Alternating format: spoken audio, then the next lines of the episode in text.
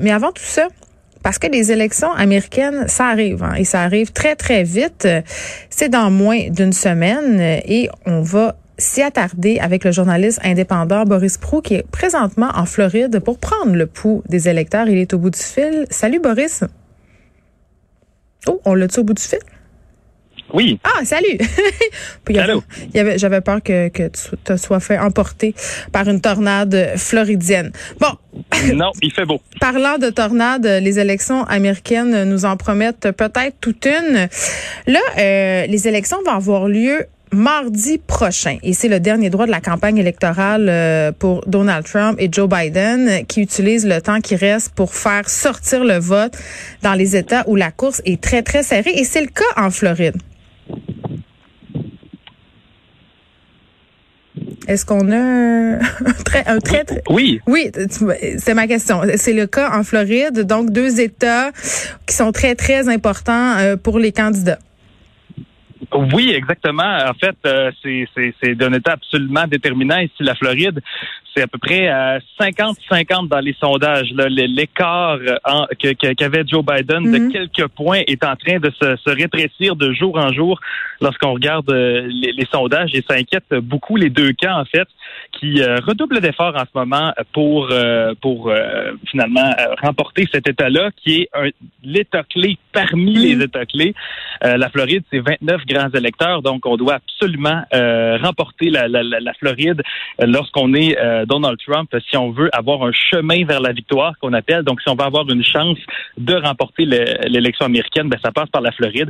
Et du côté de Joe Biden, ben on veut absolument remporter la Floride pour barrer la route rapidement à Donald Trump le soir des élections, puisqu'on sait que Donald Trump a déjà émis certains doutes sur la transition pacifique du pouvoir. Donc, si jamais il perd rapidement la Floride, ben ça couperait l'herbe sous le pied finalement, et puis on saurait déjà très rapidement que Joe Biden a remporté les élections. Et là, Boris, vous avez assisté à un rassemblement de Donald Trump vendredi. Je suis curieuse de savoir à quoi ça peut ressembler. C'est un événement absolument incroyable, je vous dirais, Geneviève. Je pense que c'est très marquant. D'abord, c'était à The Villages. Je vous fais un peu le portrait. C'est la plus grande communauté pour personnes âgées des États-Unis. Donc, il y a à peu près 100 000 aînés qui vivent à The Villages au centre de la Floride. C'est très, très, très pro-Trump, cet endroit-là. Donc, déjà, le passage de Donald Trump ici montre qu'il est venu consolider ses appuis. Il est venu leur demander de les appuyer de nouveau à ces personnes âgées. Et donc, en arrivant au rassemblement, ben, on a droit à des hélicoptères de l'armée qui passent, l'hélicoptère du président qui est accueilli par une foule en délire sous de la musique rock, des grands hits de la musique américaine. On a même eu droit à Céline Dion notamment, et bon, Queen, toutes sortes de hits de la radio FM américaine. Et ensuite, c'est le discours de Donald Trump. Il n'y a rien qui va vraiment vous surprendre dans les thèmes abordés. Il parle comme il tweet pendant à peu près 90 minutes sans pause, sans interruption. C'est vraiment un showman et il connecte avec son public là, floridien d'un niveau, je vous dirais, qui est assez spectaculaire. Il se met à la place de l'aîné qui vit à The Villages. Il fait beaucoup de références à la Floride. Il leur dit finalement qu'il est là pour eux et qu'il est floridien lui-même avec Mar-a-Lago. Donc, il y a un peu la connexion avec la foule qu'aurait, par exemple, un chanteur de rock ou une star américaine. C'est ça qui est inquiétant, moi j'ai envie de dire. Bon, vous êtes du côté de Miami et là-bas, évidemment, tous les yeux sont tournés vers l'électorat noir et l'électorat latino. Tout à fait. C'est un peu l'électorat clé ici pour les démocrates, notamment Joe Biden, qui doit contrebalancer tous ces personnes, peut-être les blancs, les personnes plus âgées qui sont un peu acquis au président Trump. Mais traditionnellement, on le sait, les Noirs et les minorités votent en moins grand nombre ici aux États-Unis, en Floride aussi. Et je me suis promené dans un quartier de Miami qui s'appelle Little Haiti, la petite Haïti. C'est un quartier, bien sûr, afro-américain, comme son nom l'indique, très immigrant, un quartier haïtien. Et il y a énormément de publicité ici électorale. Donc, sur les grands panneaux, on pouvait voir un peu partout des publicités du Parti démocrate qui indiquaient « Enregistrez-vous ». Il est trop tard maintenant, mais jusqu'à il y a quelques jours, on devait s'enregistrer pour voter. C'est une particularité du vote aux États-Unis. C'est pas comme chez nous où on est enregistré automatiquement là pour voter. On doit s'inscrire. Donc, énorme campagne cette année d'inscription d'électeurs. J'ai été manger dans un restaurant haïtien qui s'appelle Chef Créole. C'est, pour faire le portrait, là, c'est un tout petit restaurant où on affiche beaucoup de portraits de célébrités afro-américaines qui sont passées par là. Et là-bas, j'ai rencontré Cedarius Blaine. C'est lui-même un acteur, en fait, qui est originaire de cet endroit-là, de Miami. Et il m'a confié qu'il était très inquiet. Selon lui, Trump représente le racisme, la misogynie, un peu tout ce qui va très mal aux États-Unis. Et même si pour lui, les deux candidats sont assez insatisfaisants. Joe Biden ne lui apporte pas un espoir particulier. Il espère vraiment quand même que Miami, sa ville d'origine, votera démocrate massivement. Et quand je lui ai demandé qui voterait finalement républicain chez lui à Miami, il m'a répondu que c'était racialement très divisé. Donc, les Blancs et les Cubains, c'est l'électorat de Trump ici, parce que c'est eux qui ont un peu le plus d'argent. On peut l'écouter. White and Cuban, you'll find, because a lot of the influx of the money in the city tends to go in that direction. There's a lot of Trump support here. Yeah, it's very scary. I think it's scarier because of what he's come to represent, which is a lot of hatred, racism, narcissism, sexism. And to think that your neighbors are okay with someone like that being in power is the scariest part. It makes me wonder what they think of me. Donc, selon M. Blaine, oui, si je peux traduire un peu ses propos, il dit ça me fait peur de penser qu'il y a parmi mes voisins, parmi les gens ici de ma communauté qui sont même pour Trump. Il dit ça représente le racisme, ça représente le sexisme et ça m'inquiète de penser ce qu'il pense de moi en tant qu'homme noir. Et là, vous en avez rencontré, Boris Proulx, des électeurs cubains de Miami. Oui, exactement. Il y a les électeurs noirs, c'est un électorat très acquis au Parti démocrate, mais les Cubains, chez les Latinos, font figure d'exception, puisque si les Latinos, en général, sont à peu près aux 2/3 pour les démocrates, les Cubains sont les Latinos qui votent principalement pour Donald Trump. Je me suis promené dans le quartier Little Havana, ici à Miami, dont la rue principale s'appelle Calle Ocho. J'ai rencontré des Cubains américains plutôt âgés, dans un salon de cigares, là, je vous fais le portrait, on joue au domino, l'activité traditionnelle là-bas. Ce sont des salons où on parle un peu de tout, on parle de la vie et on parle de politique. Petite parenthèse, on ne porte pas le masque dans ces endroits-là. En Floride, ça marque beaucoup. Lorsqu'on est républicain, en général, on ne porte pas le masque. C'est un petit signe de votre parti politique.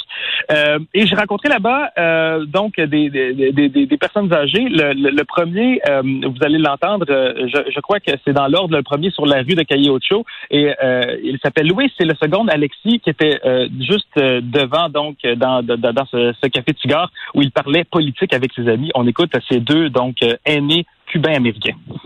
Because it's, at least he says what he's going to do and he does it. Not a politician. Yes, yes, yes, yes, yes, yes.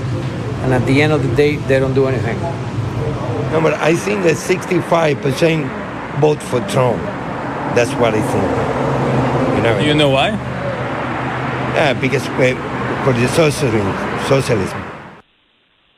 Donc, le premier nous disait, vous savez, Trump dit ce qu'il fait ce qu'il dit. Donc, c'est un politicien honnête. C'est quelque chose qu'on entend beaucoup parmi les partisans de Donald Trump ici aux États-Unis.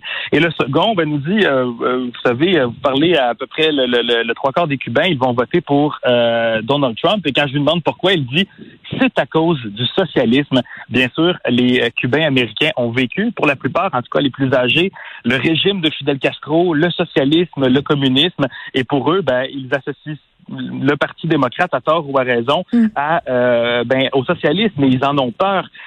Mais ce n'est pas tous les Cubains qui votent pour Donald Trump. J'ai pu rencontrer quelqu'un qui vote complètement à contre-courant. Il s'appelle Robert Palacios.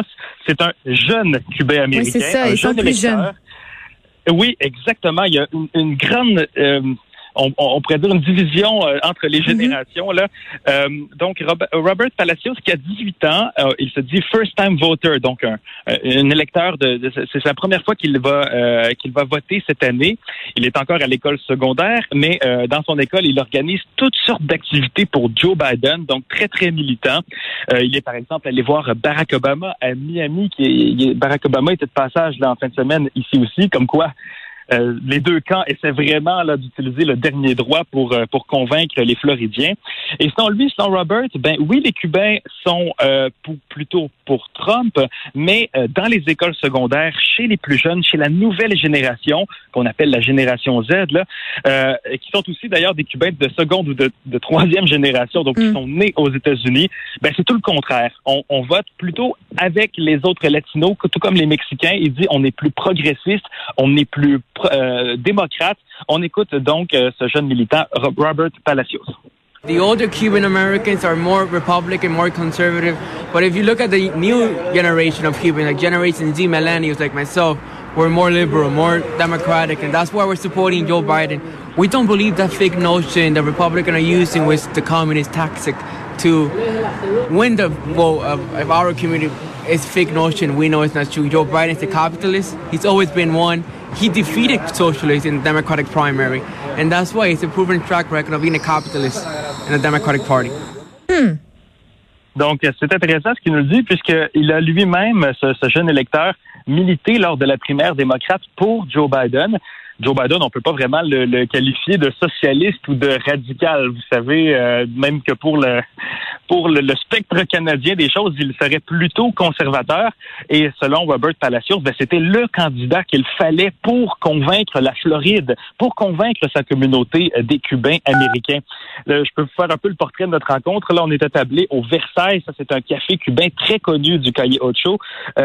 Lui, Robert, il a 18 ans, mais il fait un peu plus vieux de son âge. Il a un polo orange, une épinglette avec un drapeau de Cuba et des États-Unis. Et selon lui, c'est exactement ce qu'il faut, Joe Biden, le candidat, pour casser ce mythe auprès des Cubains d'un parti démocrate socialiste. Selon lui, il va briser l'argument selon lequel ce candidat-là, qui est capitaliste, Joe Biden, va pouvoir convaincre les Cubains. Et à long terme, dit-il, si on se revoit dans 10 ans, si on fait un passage à Miami de nouveau, ça aura beaucoup changé et les Cubains américains seront de cette nouvelle génération seront peut-être démocrates. En terminant, Boris, est-ce que tu dirais qu'on sent que Trump pourrait gagner la Floride? Parce que, tu me parlais de cet événement de vendredi où il avait été accueilli comme une rockstar. Bon, ça, c'était dans les rangs républicains, certes, là, mais quand même gagné lors de la dernière élection cet été-là. Est-ce que ce sera le même scénario?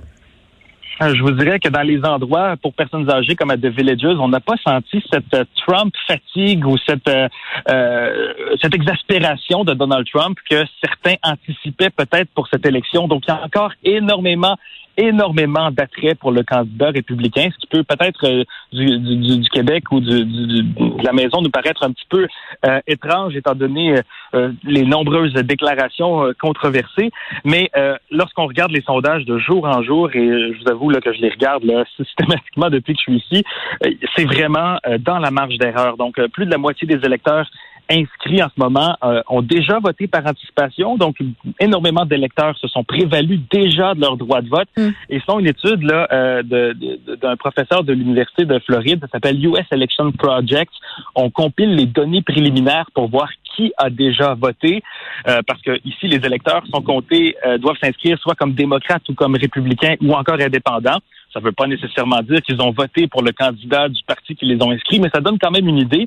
Donc, les démocrates, j'ai les chiffres ici là, de ce matin, ont voté à 41 % contre 37 % des républicains. Donc, il y a une petite avance des démocrates qui ont déjà voté. Donc, ce vote par anticipation qui a été très, très, très populaire a favorisé les démocrates. Mais quelque chose un petit détail assez intéressant, la plupart des démocrates ont voté par la poste, alors qu'une plus grande quantité de républicains ont voté en personne dans les bureaux de vote. Puisque, comme vous le savez peut-être, Donald Trump a démonisé le vote par la poste déjà. Donc, sur le terrain, les supporters de Trump sont plus visibles, plus motivés. On les voit un peu partout, je vous dirais. Les démocrates, on en voit, mais on ressent pas vraiment l'enthousiasme. Ouais, c'est pas la même ferveur. On se reparle assurément la semaine prochaine à l'issue de ces élections, Boris Proulx. Merci beaucoup. J'en prie. Boris Proulx, qui est journaliste indépendant, qui est en Floride en ce moment pour couvrir les élections américaines.